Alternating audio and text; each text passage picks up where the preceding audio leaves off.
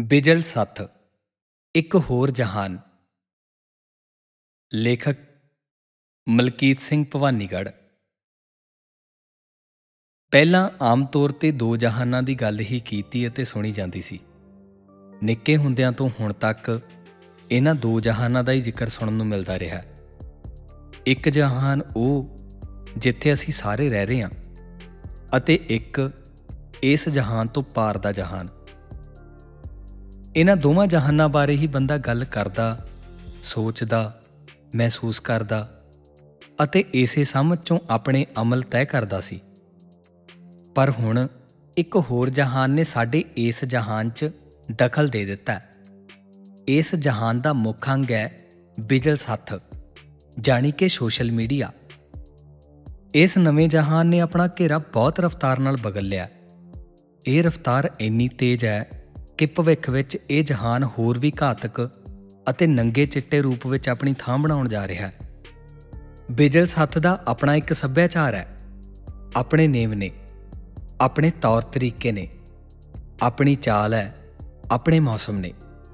ਮੌਸਮਾਂ ਦੀ ਆਪਣੀ ਉਮਰ ਹੈ, ਜੋ ਕੋਈ ਪੱਕੀ ਨਹੀਂ ਹੈ। ਇਹਦੀ ਆਪਣੀ ਸੱਤਾ ਹੈ। ਸੱਤਾ ਤੇ ਕਾਬਜ ਹੋਣ ਦਾ ਵੀ ਆਪਣਾ ਹੀ ਤਰੀਕਾ ਹੈ। ਇਹਦੇ ਵੀ ਆਪਣੇ ਗੈਂਗਸਟਰ ਨੇ। ਕੁੱਲ ਮਿਲਾ ਕੇ ਇਹਦੇ 'ਚ ਵੀ ਹਰ ਤਰ੍ਹਾਂ ਦੀ ਵਣਗੀ ਅਤੇ ਮਹਿਕਮਾ ਹੈ ਜਿਸ ਦੀ ਕੋਈ ਭਰਤੀ ਨਹੀਂ ਤੇ ਕੋਈ ਤਨਖਾਹ ਨਹੀਂ। ਕਿਸੇ ਖਾਸ ਨਿਸ਼ਾਨੇ ਲਈ ਇਸ ਥਾਂ ਨੂੰ ਵਰਤਣ ਵਾਲੇ ਭਰਤੀ ਵੀ ਕਰਦੇ ਨੇ ਅਤੇ ਤਨਖਾਹ ਵੀ ਦਿੰਦੇ ਨੇ। ਪਰ ਆਮ ਹਾਲਾਤ ਵਿੱਚ ਇੱਥੇ ਬੰਦੇ ਦਾ ਸੁਭਾਅ ਹੀ ਬਿਨਾਂ ਕਿਸੇ ਭਰਤੀ ਤੋਂ ਆਪਣੇ ਸੰਬੰਧਿਤ ਮਹਿਕਮੇ ਵਿੱਚ ਉਸ ਨੂੰ ਭਰਤੀ ਕਰਵਾ ਲੈਂਦਾ ਹੈ। ਤਨਖਾਹ ਬੰਦੇ ਦੀ ਮਾਨਸਿਕਤਾ ਆਪਣੇ ਆਪ ਤੈਅ ਕਰ ਲੈਂਦੀ ਹੈ। ਉਸ ਤਨਖਾਹ ਲਈ ਫਿਰ ਉਹ ਬਿਨਾਂ ਕਿਸੇ ਦੇ ਕਹੇ ਆਪਣਾ ਕੰਮ ਕਰਨ ਲੱਗ ਪੈਂਦਾ ਹੈ। ਇਹ ਸਾਰੇ ਕਾਸੇ ਲਈ ਸਭ ਤੋਂ ਮਹਿੰਗਾ ਸਮਾਂ ਖਰਚਿਆ ਜਾਂਦਾ ਹੈ। ਸਭ ਤੋਂ ਕੀਮਤੀ ਆਪਣੀ ਊਰਜਾ ਖਰਚੀ ਜਾਂਦੀ ਹੈ। ਫਿਰ ਥੋੜੀ ਬਹੁਤ ਮਾਇਆ, ਫਿਰ ਉਹ ਸੰਦ ਜਿਸ ਰਾਹੀਂ ਇਸ ਜਹਾਨ 'ਚ ਆਪਣੀ ਹਾਜ਼ਰੀ ਰੱਖਣੀ ਹੈ। ਜਦੋਂ ਬਿਜਲ ਸਾਥ ਆਪਣੇ ਸ਼ੁਰੂਆਤੀ ਦੌਰ 'ਚ ਸੀ, ਤਾਂ ਬਾਹਰ ਦੇ ਜਹਾਨ 'ਚ ਹੋਣ ਵਾਲੀ ਘਟਨਾ ਜਾਂ ਚੱਲ ਰਹੇ ਕਿਸੇ ਮਾਮਲੇ ਆਦਿ ਦੀ ਗੱਲ ਬਿਜਲ ਸੱਤ ਤੇ ਕੀਤੀ ਜਾਂਦੀ ਸੀ। ਹੁਣ ਹਾਲਾਤ ਇਹ ਬਣ ਗਏ ਨੇ ਕਿ ਬਿਜਲ ਸੱਤ ਤੇ ਜੋ ਵਾਪਰ ਰਿਹਾ ਹੈ, ਉਸੇ ਦੀ ਹੀ ਗੱਲ ਬਾਹਰਲੇ ਜਹਾਨ ਵਿੱਚ ਵੱਧ ਚੱਲਦੀ ਰਹਿੰਦੀ ਹੈ। ਇੱਥੇ ਅੱਜ ਕੱਲ ਹਰ ਮੁੱਦਾ ਹੀ ਵਿਚਾਰਿਆ ਜਾਂਦਾ ਹੈ। ਉਹ ਗੱਲ ਵੱਖਰੀ ਹੈ ਕਿ ਇੱਥੇ ਵਿਚਾਰਨ ਦੇ ਆਪਣੇ ਨੇਮ ਨੇ। ਜੇਕਰ ਮੁੱਦਾ ਨਾ ਵੀ ਹੋਵੇ, ਤਾਂ ਕਿਸੇ ਵੀ ਗੱਲ ਨੂੰ ਮੁੱਦਾ ਬਣਾ ਲਿਆ ਜਾਂਦਾ ਹੈ। ਇੱਥੇ ਮੁੱਦਿਆਂ ਦੀ ਉਮਰ ਬਹੁਤ ਛੋਟੀ ਹੁੰਦੀ ਹੈ। ਬਸ ਹਨੇਰੀ ਵਾਂਗ ਕੋਈ ਗੱਲ ਆਉਣੀ ਹੁੰਦੀ ਹੈ, ਜਿਸ ਤੇ ਤੁਰੰਤ ਆਪਣੀਆਂ ਥਾਵਾਂ ਲੈਣੀਆਂ ਹੁੰਦੀਆਂ ਨੇ। ਬੰਦਾ ਜੇਕਰ ਆਪਣੀ ਥਾਂ ਲੈਣ ਬਾਬਤ ਜਾਂ ਆਪਣੀ ਹਨੇਰੀ ਬਾਬਤ ਸਹਿਜ ਨਾਲ ਵਿਚਾਰਨ ਲੱਗੇ, ਤਾਂ ਉਸ ਤੋਂ ਬਾਅਦ ਬੰਦੇ ਦੀ ਸਾਰੀ ਊਰਜਾ ਉਸ ਗੱਲ ਦੇ ਨਾਲ ਰਲਣ ਵਿੱਚ ਹੀ ਲੱਗ ਜਾਂਦੀ ਹੈ। ਇੱਥੇ ਬੰਦੇ ਦੀ ਹਾਜ਼ਰੀ ਹੀ ਉਸ ਦਾ ਵਜੂਦ ਬਣੀ ਹੋਈ ਹੈ।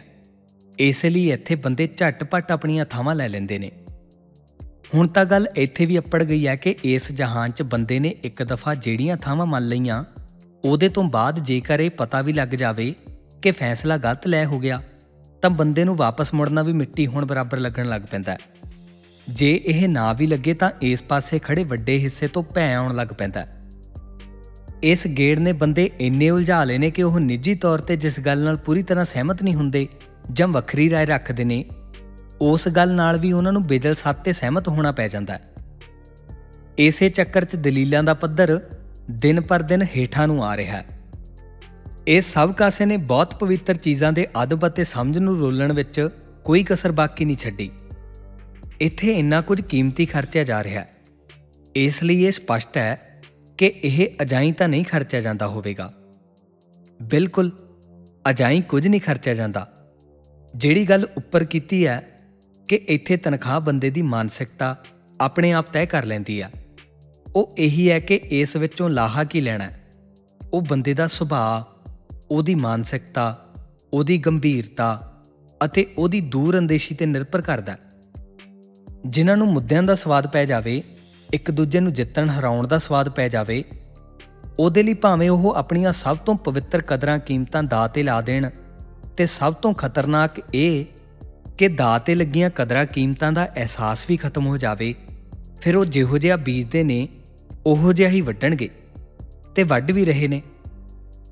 ਕੱਢਣ ਵਾਲੇ ਨੇ ਇੱਥੋਂ ਬਹੁਤ ਕੁਝ ਕੱਢਿਆ। ਸਾਡੇ ਸਾਹਮਣੇ ਪ੍ਰਤੱਖ ਉਦਾਹਰਨਾਂ ਪਈਆਂ ਨੇ। ਗੱਲ ਇਸ ਥਾਂ ਨੂੰ ਵਰਤਣ ਦੀ ਵਿਧੀ ਦੀ ਆ। ਇਸੇ ਨੇ ਹੀ ਅਗਲੀ ਸਾਰੀ ਖੇਡ ਕਾਬੂ ਕਰਨੀ ਹੁੰਦੀ ਆ। ਹੁਣ ਅਗਲੀ ਗੱਲ ਮੈਟਾਵਰਸ ਦੀ ਹੋ ਰਹੀ ਹੈ ਜੋ ਇਸ ਨਵੇਂ ਜਹਾਨ ਦੇ ਹੋਰ ਖਤਰਨਾਕ ਹੋਣ ਦਾ ਸੰਕੇਤ ਦੇ ਰਹੀ ਹੈ ਪਰ ਅਸਲ ਗੱਲ ਸਮਝਣ ਵਾਲੀ ਤਾਂ ਇਹ ਹੈ ਕਿ ਹੁਣ ਵੀ ਤਾਂ ਬੰਦੇ ਉਸੇ ਬਨੌਟੀ ਦੁਨੀਆ 'ਚ ਜਿਉਣ ਲੱਗ ਪਏ ਨੇ। ਜਿਸ ਦਾ ਖਦਸ਼ਾ ਪ੍ਰਗਟਾਇਆ ਜਾ ਰਿਹਾ। ਬਿਜਲਸ ਹੱਥ ਭਾਵ ਸੋਸ਼ਲ ਮੀਡੀਆ ਦਾ ਮੌਜੂਦਾ ਚੱਲਣ ਮੈਟਾਵਰਸ ਤੋਂ ਕਿੰਨਾ ਕੁ ਉਰੇ ਆ? ਸਾਡੇ ਕਿੰਨੇ ਹਿੱਸੇ ਲਈ ਉਰੇ ਆ? ਇਹ ਗੱਲ ਕਿਸੇ ਇੱਕ ਲਿਖਤ, ਇੱਕ ਭਾਸ਼ਣ ਜਾਂ ਇੱਕ ਗੱਲਬਾਤ 'ਚ ਕਰਨ ਵਾਲੀ ਤਾਂ ਨਹੀਂ ਹੈ ਇੱਥੇ ਵੀ ਬਸ ਕੁਝ ਗੱਲਾਂ ਵੱਲ ਇਸ਼ਾਰੇ ਹੀ ਕੀਤੇ ਨੇ। ਪਰ ਸਾਨੂੰ ਜ਼ਰੂਰ ਗੰਭੀਰਤਾ ਦੇ ਨਾਲ ਇਸ ਨੁਕਤੇ ਨੂੰ ਵਿਚਾਰਨ ਦੇ ਰਾਹ ਪੈਣਾ ਚਾਹੀਦਾ ਹੈ। ਵਾਹਿਗੁਰੂ ਜੀ ਕਾ ਖਾਲਸਾ ਵਾਹਿਗੁਰੂ ਜੀ ਕੀ ਫਤਿਹ।